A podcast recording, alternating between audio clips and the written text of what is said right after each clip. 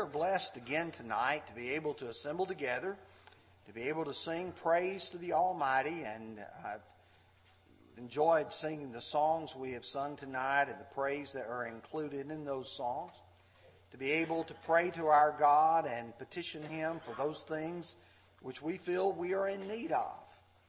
And now at this time, we are privileged to be able to open our Bibles together and to study and to try to learn more of what God would have us to be. Tonight is the question and answer night. And I will tell you that as I approach these questions, I do so humbly, recognizing that no one of us knows it all, but there are answers that can be found. We may not always know the answer immediately. We may have to search for it. We may have to look for it. We may have to be careful that we divide God's Word correctly, but at the end, I think those answers can be found. And questions are good because often questions are seeking information. As Brother Kirk read to us just a few moments ago, those good-hearted people came to John the Baptist, and they wanted to know what it was that they needed to do to be pleasing to God. And everyone's life has something that is very important to them that they need to know and understand. But we always need to make sure that when we provide an answer, if someone comes to us and wants to know the reason of hope that is within us, yet with meekness and fear, as we present those answers, it should always be, as First Peter four, verse eleven says, if anyone speaks, let him speak as the oracles of God. Now, each month I have tried to point out that there are different types of questions. There are some questions, for instance, that are textual, those that are drawn directly from God's Word. And we'll have a couple of those tonight. There are those that are topical, and that is that they relate to a biblical topic. And one of them is not only textual, but part of it is topical. And then finally, there are practical questions, things that relate to what should I do in a given situation under a certain set of circumstances. And that's what our first question will be tonight. Let's begin by looking at the first question, and I think this was a very well-worded, honest question by the person who submitted it.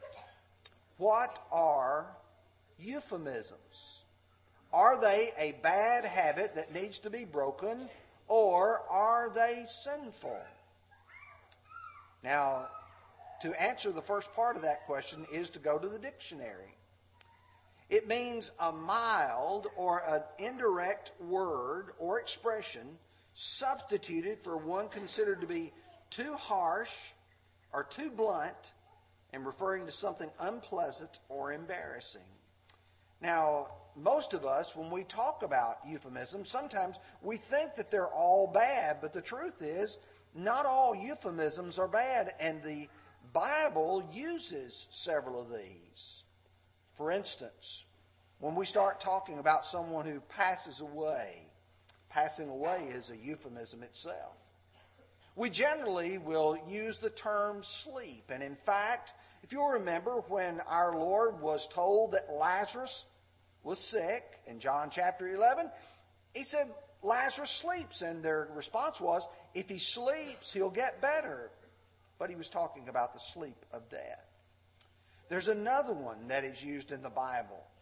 For instance, when a husband and a wife have those intimate sexual relations that produces a child, it says Adam knew Eve.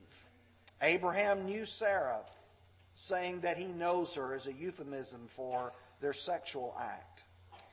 I will point out to you that some of our modern translations try to also make sure that we do so in such a way that we communicate idioms where they're not necessarily offensive in our society.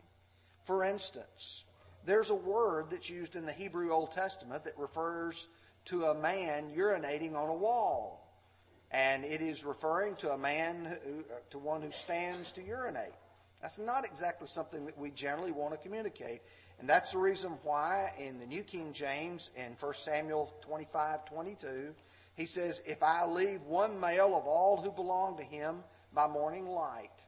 The King James translates it exactly as the original language, which is a little bit more uh, direct than we would want in our language, the way we'd express it today. And so euphemisms are not all bad.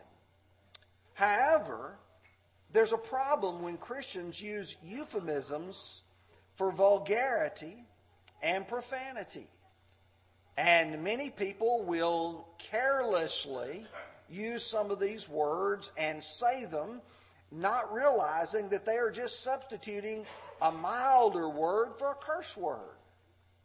And I will tell you, particularly a lot of our younger people who've grown up using social media will occasionally use abbreviation, which is really a euphemism. Euphemism is when they use it to let those letters stand for something that is vulgar and vile, and we'll still use them anyway.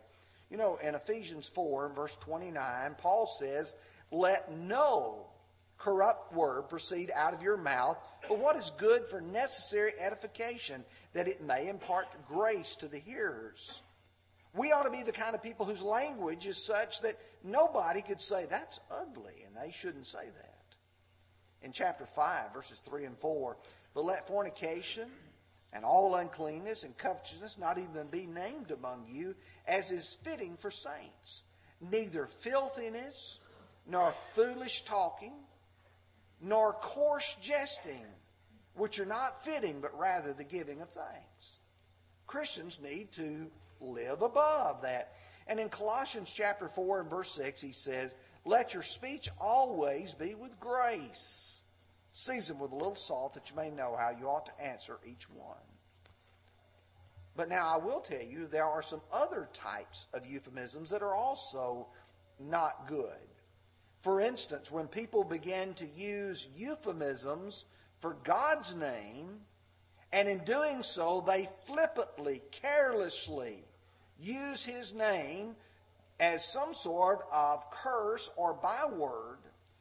For instance, and I'm not calling these out for any purpose other than to say let's not use them, when people use terms like golly and gosh and gad, or for Jesus they use gee or geez or she's or gee whiz, jeepers.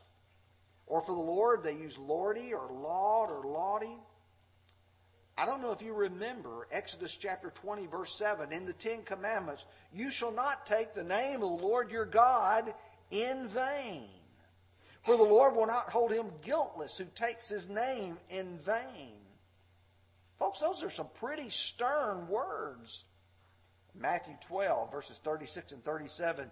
Jesus said, "But I say to you, for every idle word that men may speak, they will give an account of it in the day of judgment.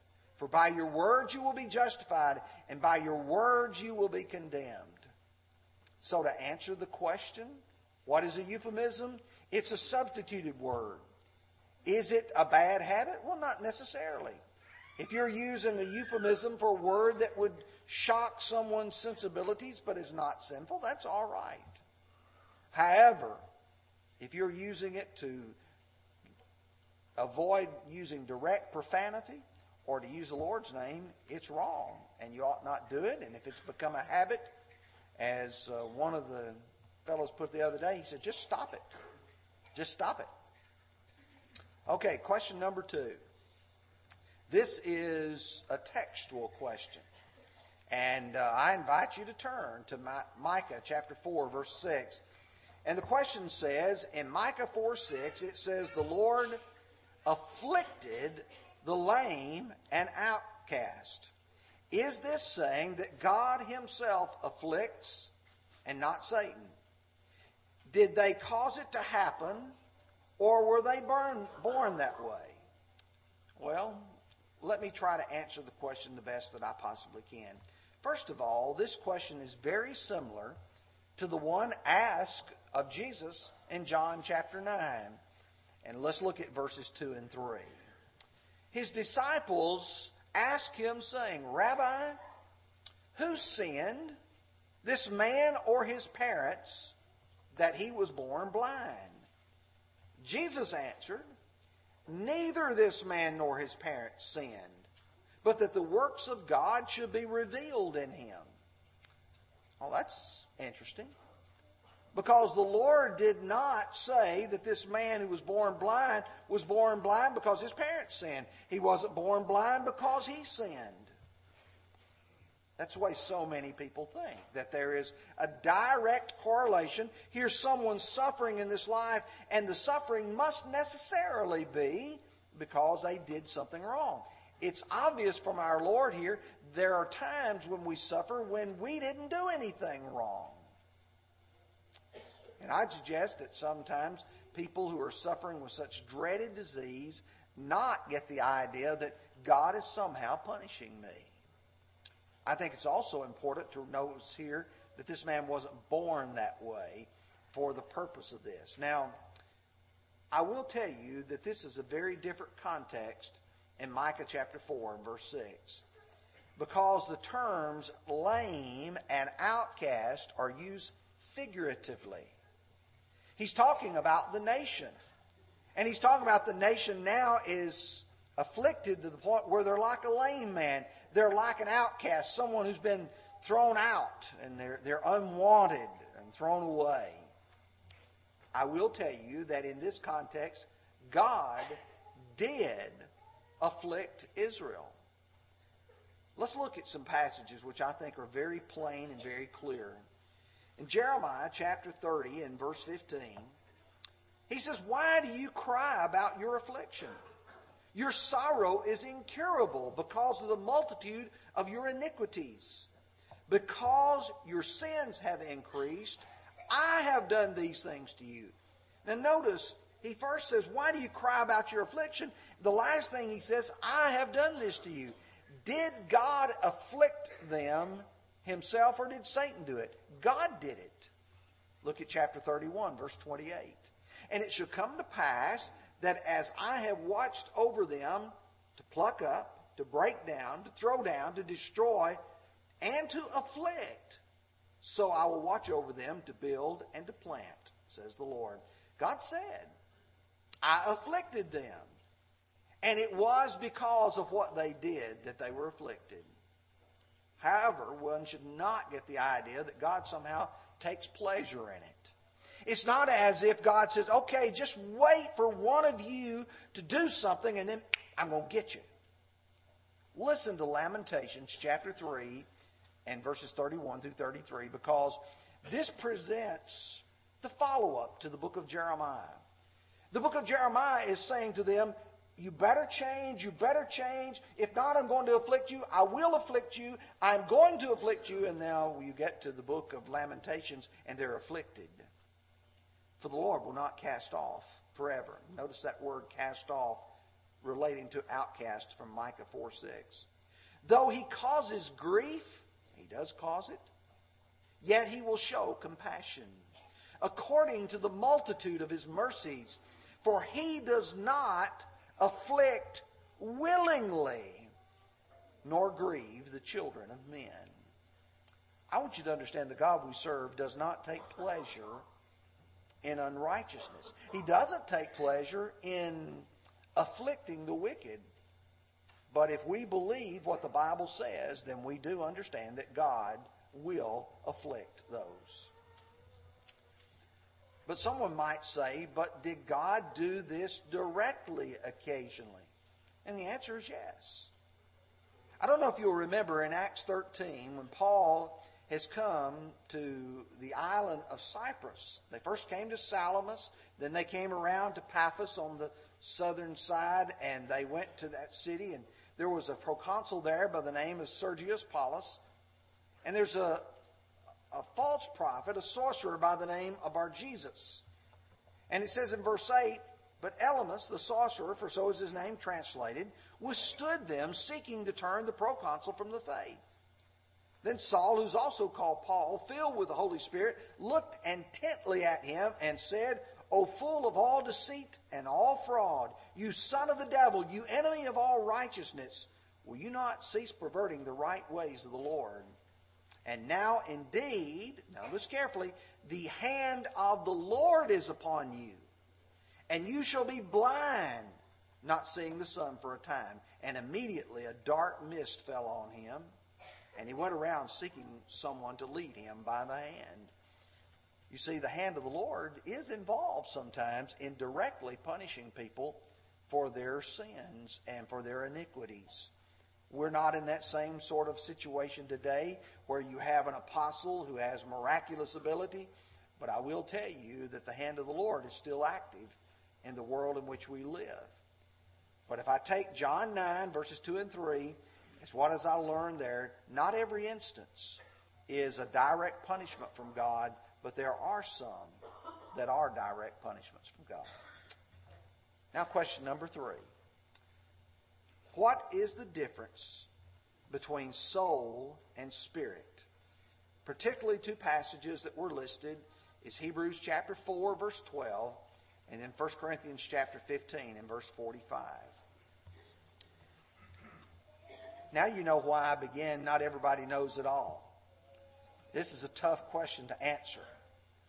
And uh, I'm going to try to do my very best to answer it in a way in which will communicate the correct answer, but not only do that so you can understand it.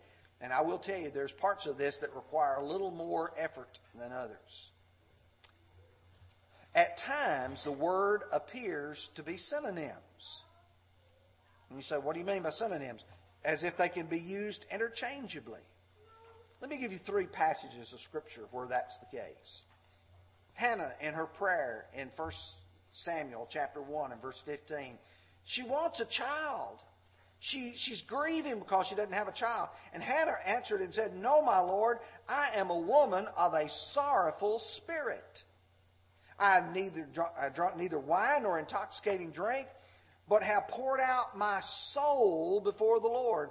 Notice the sorrowful spirit and poured out her soul. I think most of us would say in that context, those words could be interchanged. Or Job chapter seven, verse eleven. "Therefore I will not restrain my mouth. I will speak of the anguish of my spirit. I will complain of the bitterness of my soul."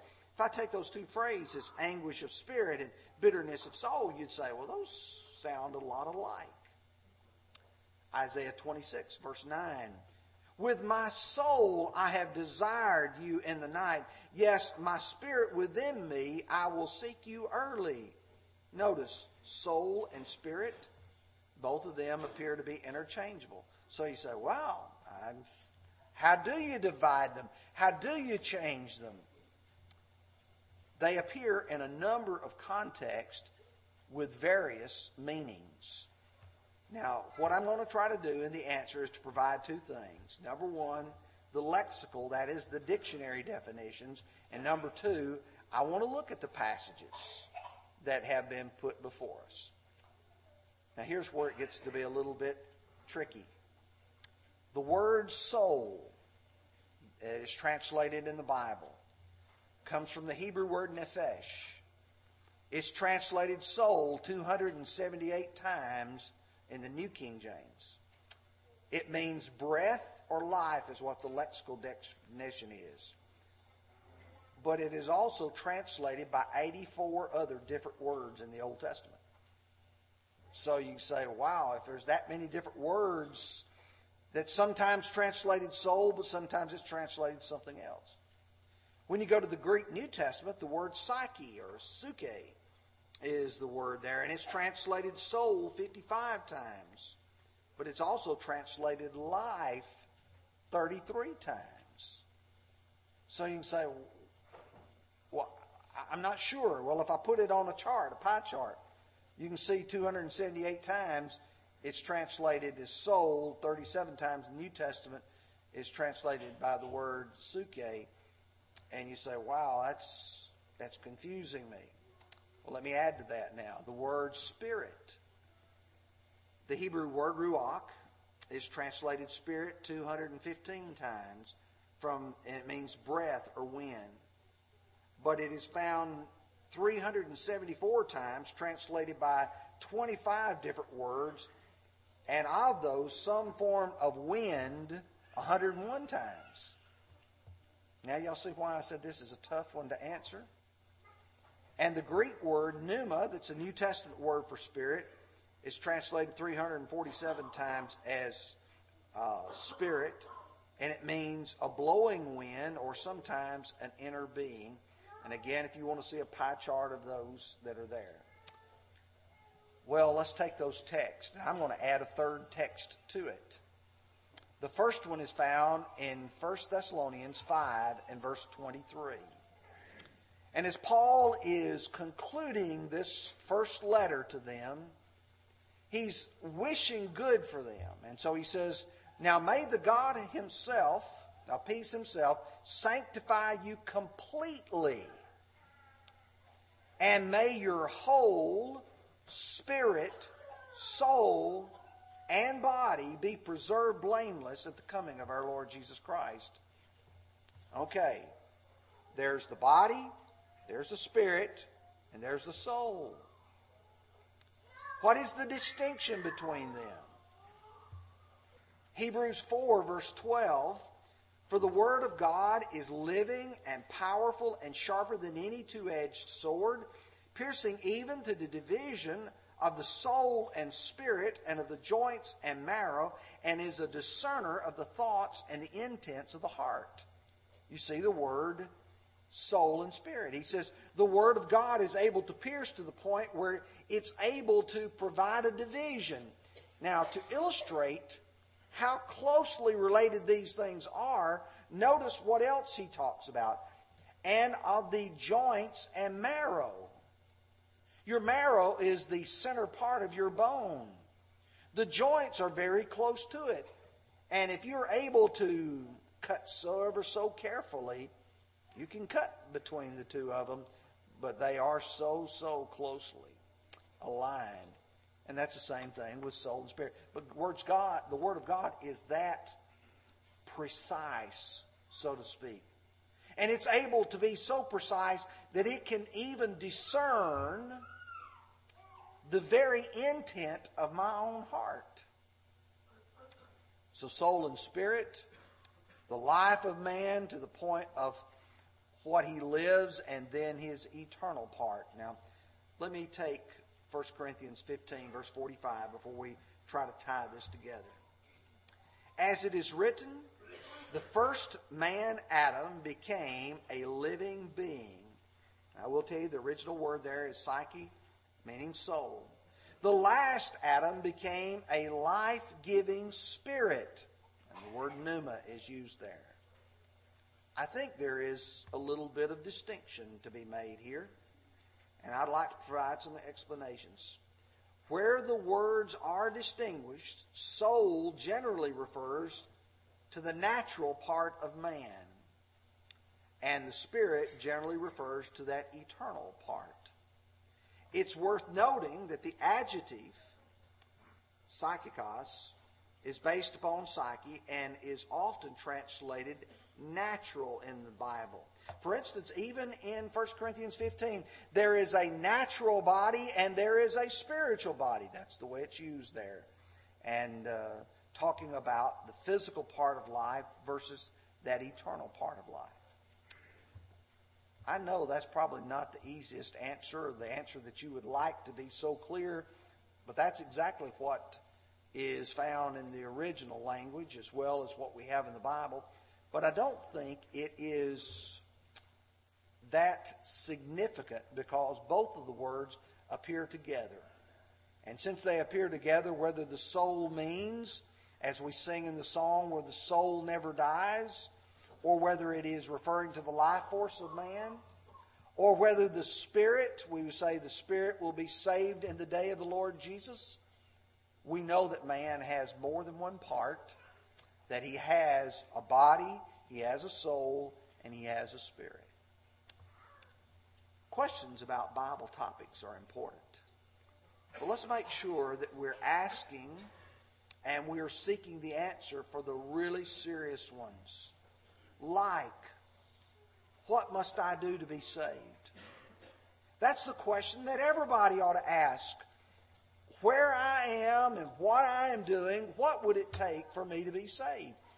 For some of you, it may take, you've got to repent of your sins, confess your faith, and be baptized. And if that's where you are, you need to ask that question and you need to answer it.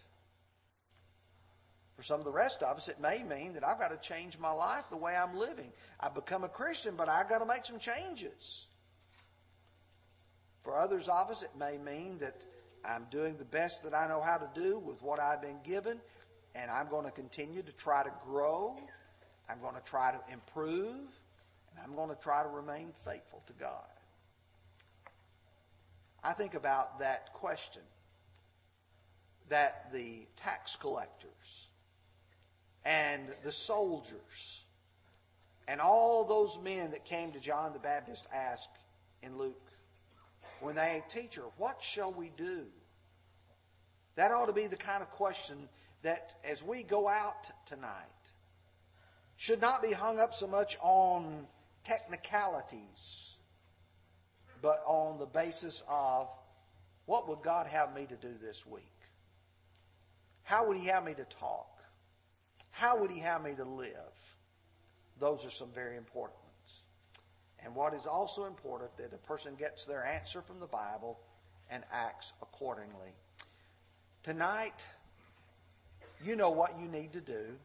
If you don't, please ask. If you say, I, I, I'm not sure of what I need to do, please ask. We'll stay with you as long as necessary to try to provide you that answer. If you are a person who knows what you need to do, that's what this time has been set aside for, for you to render obedience to the gospel. When we sing this song, if you need to respond, would you come while together we stand and sing?